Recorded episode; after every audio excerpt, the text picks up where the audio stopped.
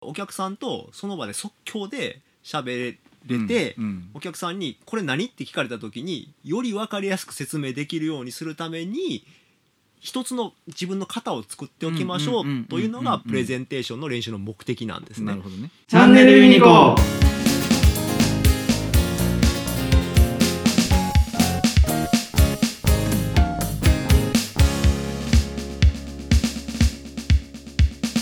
喋れない人っていつ喋れんやろうって思いますよね。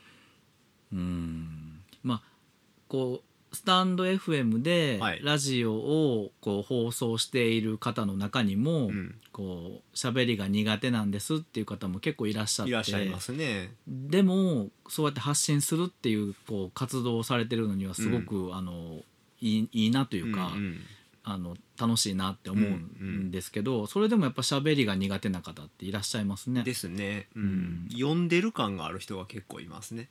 あーなんか台本みたいなのを、はい。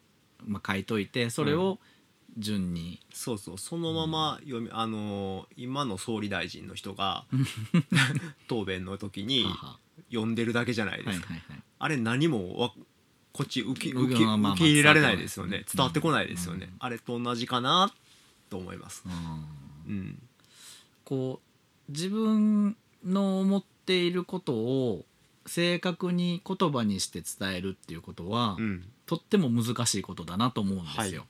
はい。で当然それは語彙力がうん。たくさんあればあるほどうん。伝えやすくはなる。で当然そうですね。と思う。うん。なんだけど、うん。えー誤解を恐れずにうん。発言してみるっていうことはうん。すごく大事そうですそうです。はい。なんですよね。うん。でそうやってこう、まあ、いろんな人からも指摘をされたりうん。しながら、うん。こう徐々に徐々に上手くなっていくしかないので、うん話すことに関してはうん。話し続けるうん。ことしかないのかな？ですよ。ですよね。ですですです。まあそれしかないよね。うん、うん本番の時だけやることじゃないんですよ、私が求めてるなるほどなるのほど。その普段の業務の時とかもうん、当然訓練の場というか練習の場なんだよってことだね。要はお客さんとその場で即興で喋れて、うんうん。お客さんに「これ何?」って聞かれた時により分かりやすく説明できるようにするために一つの自分の型を作っておきましょうというのがプレゼンテーションの練習の目的なんですね。なる。ほどね